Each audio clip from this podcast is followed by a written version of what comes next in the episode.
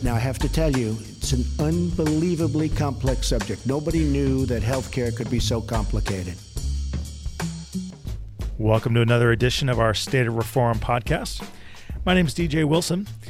In this episode, we sit down with the vice chair of the House Health and Wellness Committee in Washington State.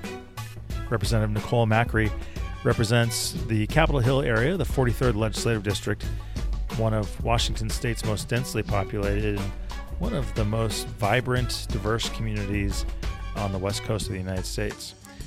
Representative Macri is part of the executive leadership team at the Downtown Emergency Services Corporation, which is a homeless advocacy and emergency shelter uh, nonprofit in downtown Seattle. So, with that perspective as one of the leaders in addressing homelessness in Puget Sound, Representative Macri now serves as vice chair of the House Health and Wellness Committee, where she's working on policy in Washington state that not only impacts healthcare, but gets into the mental health part of the system as well. So, without further ado, this is Representative Nicole Macri, Democrat from the 43rd Legislative District in Seattle and Vice Chair of the House Health and Wellness Committee in Washington State.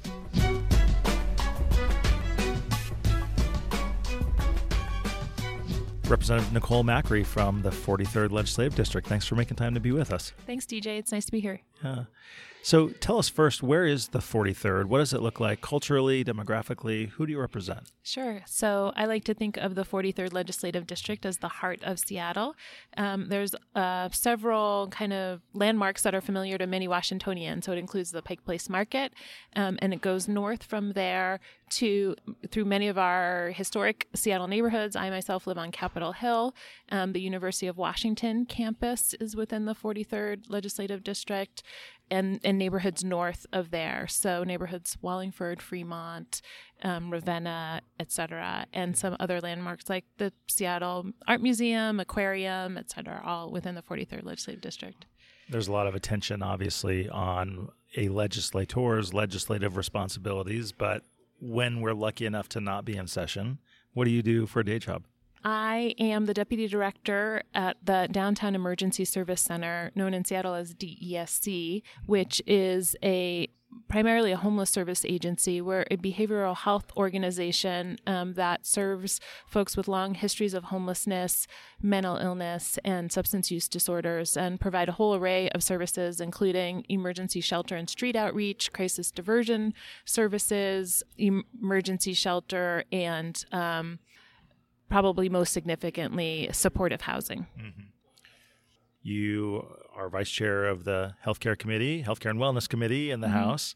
What is what is sort of the biggest thing that you have learned about that leadership role there that maybe you didn't foresee as a relatively new member of the legislature? What, what is that like as vice chair of that committee?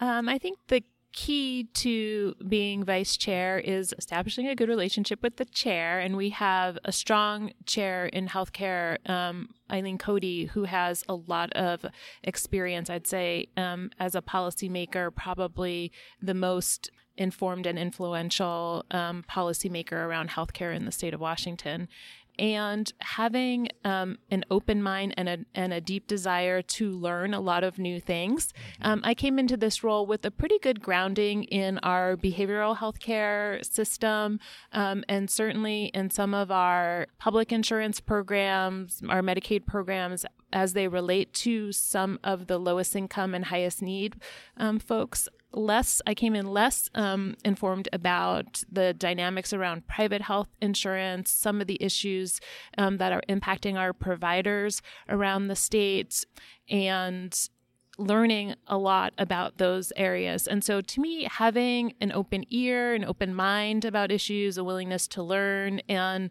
um, really synthesize information from different perspectives has been really key. Yeah. It's been said that Representative Eileen Cody is the only person that Speaker Frank Chopp really fears. Uh, what is? How would you characterize working with Eileen Cody, and and then next, how do you characterize working with your seatmate Speaker Chopp? Yeah, well, I feel really fortunate to be able to work with both of them. I feel fortunate to have the speaker as my seatmate. Mostly, I mean, it's great that he's the speaker, but I think it's mostly because our our values align. And I'd say that's really from my observation and from talking with both of them, um, what I sense in terms of the relationship between Representative Cody and Speaker Chopp is that they just have a deep mutual respect. Um, there's a lot of values alignment.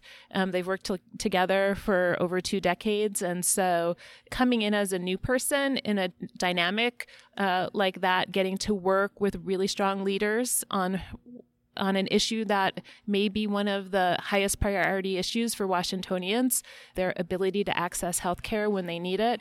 I just feel really, really fortunate. So I spend a lot of time trying to learn from those who have been working in this area for a long time. Yeah. You know, it, it is interesting that you came via election. So many members get appointed these days. Do you think that that difference between fighting a tough primary and earning your seat the old fashioned way versus a partisan appointment, do you think that that changes the way that a member represents his or her district? I think it does make an impact on on a member if if they're elected or appointed. I had a really hard campaign, um, nine months campaigning before I was elected. Um, it gave me a tremendous opportunity to really get to know my district and my constituents and what voters in the 43rd district um, really prioritized and um, what they really wanted their representative to do. I have so many authentic relationships with constituents in the 43rd district that I know I would not have had if I went through an appointment process. Um, as you alluded to, in strongly um, partisan districts, like the district that I represent, that's very strongly Democratic, if someone is appointed often their um, subsequent race is not very competitive.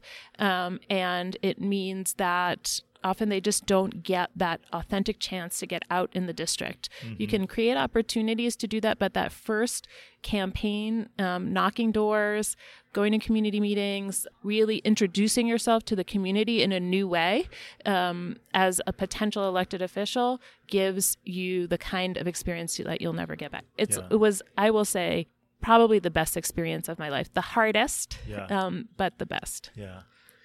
How I know that plays out in subtle ways in caucus chambers, but I'm wondering how there, there's such an insurgence of new blood in a caucus.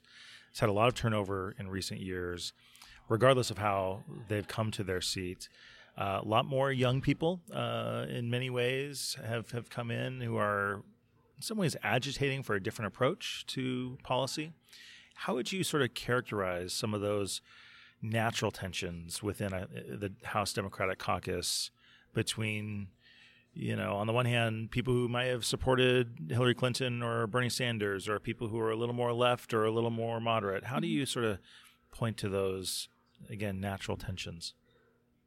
Um, I think leadership and team building are really essential factors. I have loved serving in the House um, Democratic caucus because there is a strong sense of team and mutual support for one another. And while everyone may not agree to the down to the very detail on, on certain policies, there is deep mutual respect. And I think really, as I said earlier, strong values alignment among members, and that makes a difference. And I think our whole leadership team helps to instill that. So starting um, with Speaker Chopp, um, and I would say Representative Riccelli, who's our majority whip, um, has done a lot of um, great work to keep us together as a team. Um, it's something that I think many of us are thinking about as we look at the primary results and the prospect of um, potentially uh, having a handful or maybe several new members join the House Democratic Caucus, um, what impacts that'll have on our team dynamic, and ha- and a lot of us are committed to making sure that new members come in feeling like they are really a part of the team. Yeah, how do you? It's great that you mentioned uh, Representative Riccelli, who I go back with to our days at Gonzaga together. How would you characterize his leadership? Uh, he, he's been in a lot of different sort of inside positions with Senator Cantwell, former State Senator Lisa Brown. So he understands the institution. He understands kind of the dynamic, but he's of a different generation than than Speaker Chopp. How do you characterize his leadership? I would say Marcus is is a great um, champion in terms of democratic values. His leadership really starts with values, and he grounds us in the values and why we have all worked so hard to get to Olympia and why we stay so many weeks and hours away from our families um, because we believe that we can um, make changes that will that will strengthen the experience and quality of life um, for folks across Washington state. So I think being a values driven leader um, is really, really important and he has a lightheartedness to him. I really appreciate his focus on thinking about new ways to stay connected with our constituencies across Washington state, thinking more strategically about messaging and transparency. And I think there are a lot of younger members in the caucus. Um, we have a lot more uh, diverse caucus in terms of gender, race, ethnicity, age, and I think that really um, strengthens it. I mean, creating um, a platform for really mutual respect and desire to learn from different members about their experience, background, the areas of the state that they represent. I think, I think Marcus and others on leadership have helped to set a good platform for a healthy, well functioning caucus. Yeah, good so often as relatively new legislators, there's a steep uphill climb to kind of figure out the institution and figure out some of the policy dynamics. You've established yourself, I think, though, as a very thoughtful uh, legislator, willing to kind of mix it up a little bit. Um, what is on your personal, individual radar screen for the 2019 legislative session? I'm really focused on the issues that are most urgently impacting my constituents in the 43rd district and my city in Seattle. And I think uh, we're not alone in some of the challenges that we're facing in Seattle. So I um, am looking at our behavioral health system and what we can do. It really breaks my heart to to see what um, a disarray and disservice that we are doing in Washington State to folks who are living with serious mental illnesses, um, people who are living with untreated substance use disorders, more and more of whom are living on the streets of our cities. Anyone who's gone to Seattle or watched the evening news can see just the incredible number of tents that are just on our sidewalks in downtown Seattle. Um, it wasn't like that a few years ago. And being here in Spokane just last evening, as I was walking through downtown, seeing so many people um, in their sleeping bags in doorways and knowing the climate here is not like Seattle. And while the weather is mild now, in just a few weeks, it's it's not going to be very safe yeah. to be outdoors at night. Do you find? I think that the the topic of homelessness is clearly on a lot of policymakers' minds. You live in that space professionally uh, outside of the legislature. Do you feel like there is enough depth of knowledge on this topic within the legislature itself to really drive at solutions, or is it just so complicated? And with a citizen legislature, you know, with 147 members, there are a lot of different levels of experience and perspectives and competence. Is it just maybe beyond the state legislature itself to, to sort of solve? What, what, how do you sort of mm-hmm. view that? I think the urgency is great for the state to be a better partner with our local communities. We're hearing about it um, from local elected officials and from residents across the state that we are experiencing a housing crisis in and in the worst case where more and more folks have no place at all to be and really are putting um, themselves in grave danger every day just to survive and we have more and more working families um, who f- can't live close to where they go to school, where they work, adding time away from family to get to work, um, adding transportation costs, and a- adding a lot of insecurity and anxiety to their lives. So, um, this is a statewide issue there are many, many legislators um, who are interested. I've talked with legislators in both chambers on both sides of the aisle who are committed to finding common ground on this issue. So I think there is a good understanding of the problem. I think there are there's less consensus about the the first steps we should take towards a solution. Um, but I think uh, people are eager to learn, and we say it's complicated. It actually isn't that complicated. Right now, we have a severe housing shortage in Washington state. Um, we have data from our Department of Commerce and other sources that can show us where the, the housing shortages are most severe we need to create more housing. How we create more housing, I think, is the question for consideration. What role should the state play? How much of the housing should be um, housing that's created with public resources? Um, how do we partner with um, private home builders, apartment builders? How do we partner with local government to ensure that zoning and permitting um, supports not only production of housing, but the production of housing that middle class families can afford, that low wage workers can afford, and that can help us address our homelessness challenges across the state.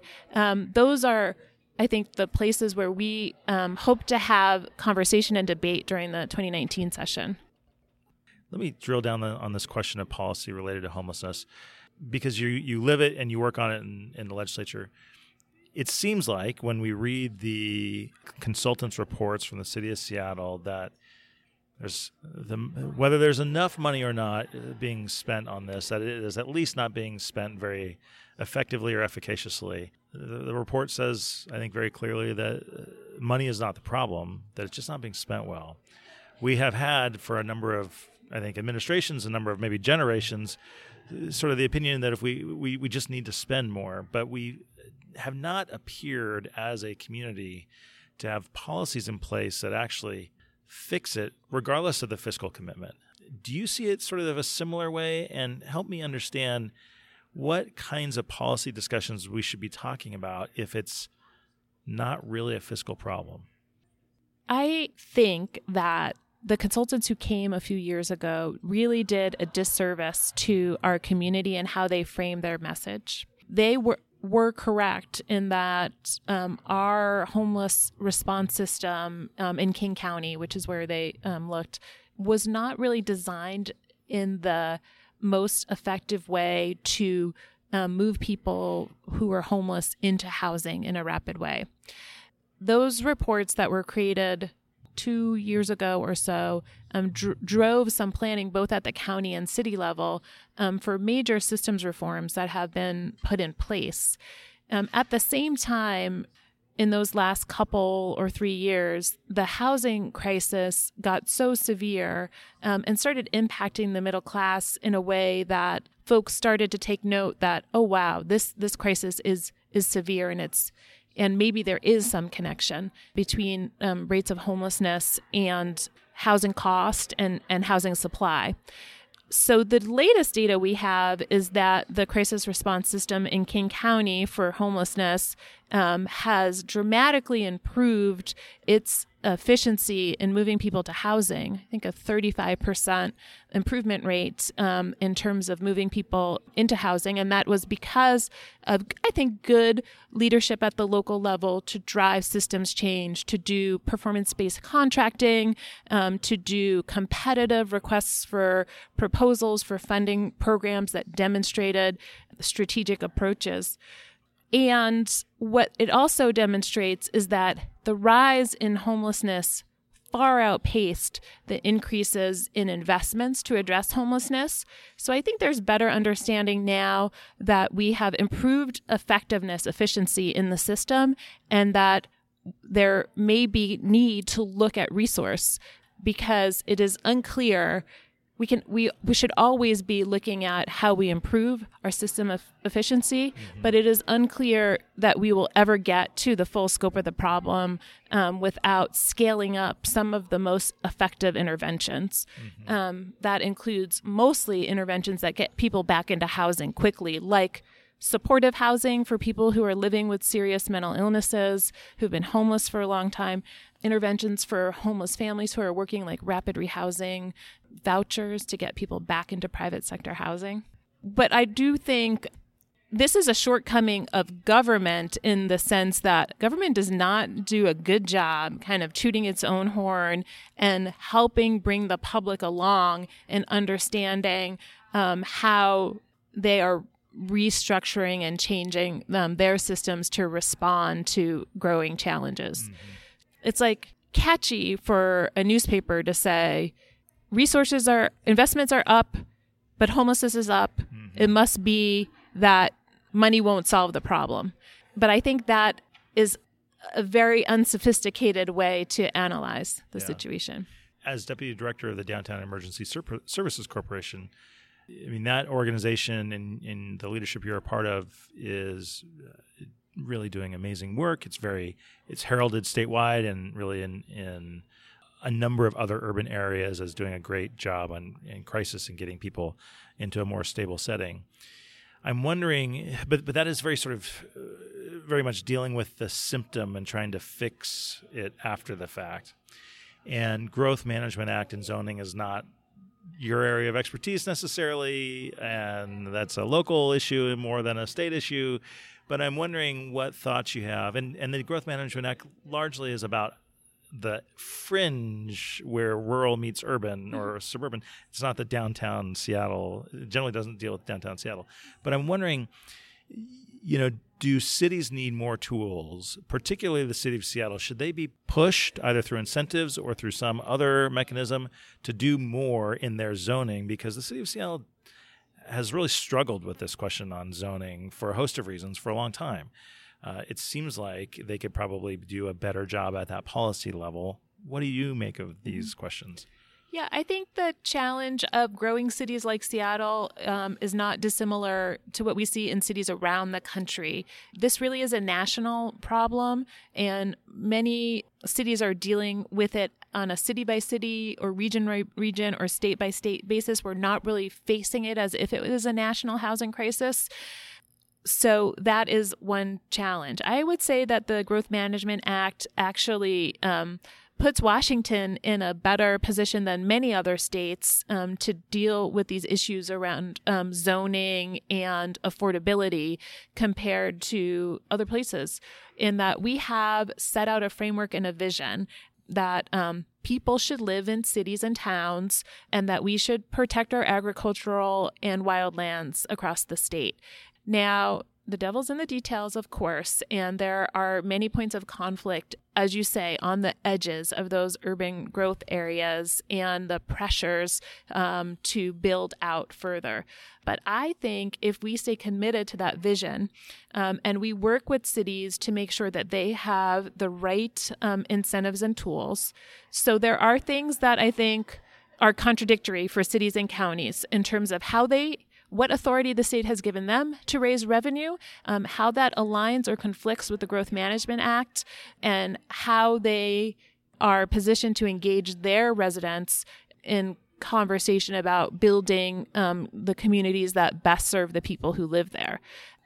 I think we can do a lot of work uh, at a- aligning these incentives and um, disincentives to local com- communities for supporting affordability and connectedness across the state. So I think providing more support for planning around affordable housing, um, providing resource from the state to incentivize the creation of affordable housing, asking cities to work with us to make sure that we are building places for people to live within towns and cities and protecting um, our agricultural and wildlands. I think I think we have a lot of opportunity. I've been working with a number of legislators um, who work more in these areas, both in the House and the Senate, to think about a more sophisticated package than we have in the past.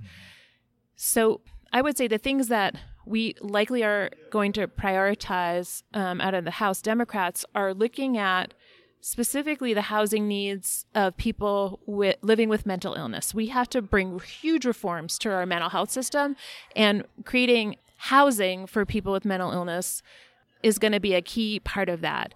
Uh, we have big challenges with Western State Hospital and we are not going to solve those challenges unless we create um, infrastructure in our local communities to take the pressure off of Western State um, in terms of really being the only place um, where people with the most severe mental illnesses can go. We need to build capacity both for inpatient hospital beds as well as outpatient care, but people cannot make good use of outpatient care if they don't have a place to live. Yeah. And so we need to create those opportunities for people living with mental illness. We need to invest in housing for the most vulnerable, lowest income people. In in my school district in Seattle, one of 13 students is homeless. Wow um, over the course of the year, one out of 13 students is going to experience homelessness in the Seattle School District. So, um, how are we as a state responding to that? We put over 13 billion do- additional dollars in public education over the last five years. The school district that's closest to my house has an extraordinary number of homeless students because they serve an area that has several family shelters in it. Hmm. And I am thinking, how are these kids going to make good use of this education when they have no place to live? So we need to put our attention to how we're supporting families, particularly with school age children and, and younger in in um, in getting housing. But we we can't solve this problem through government investment alone.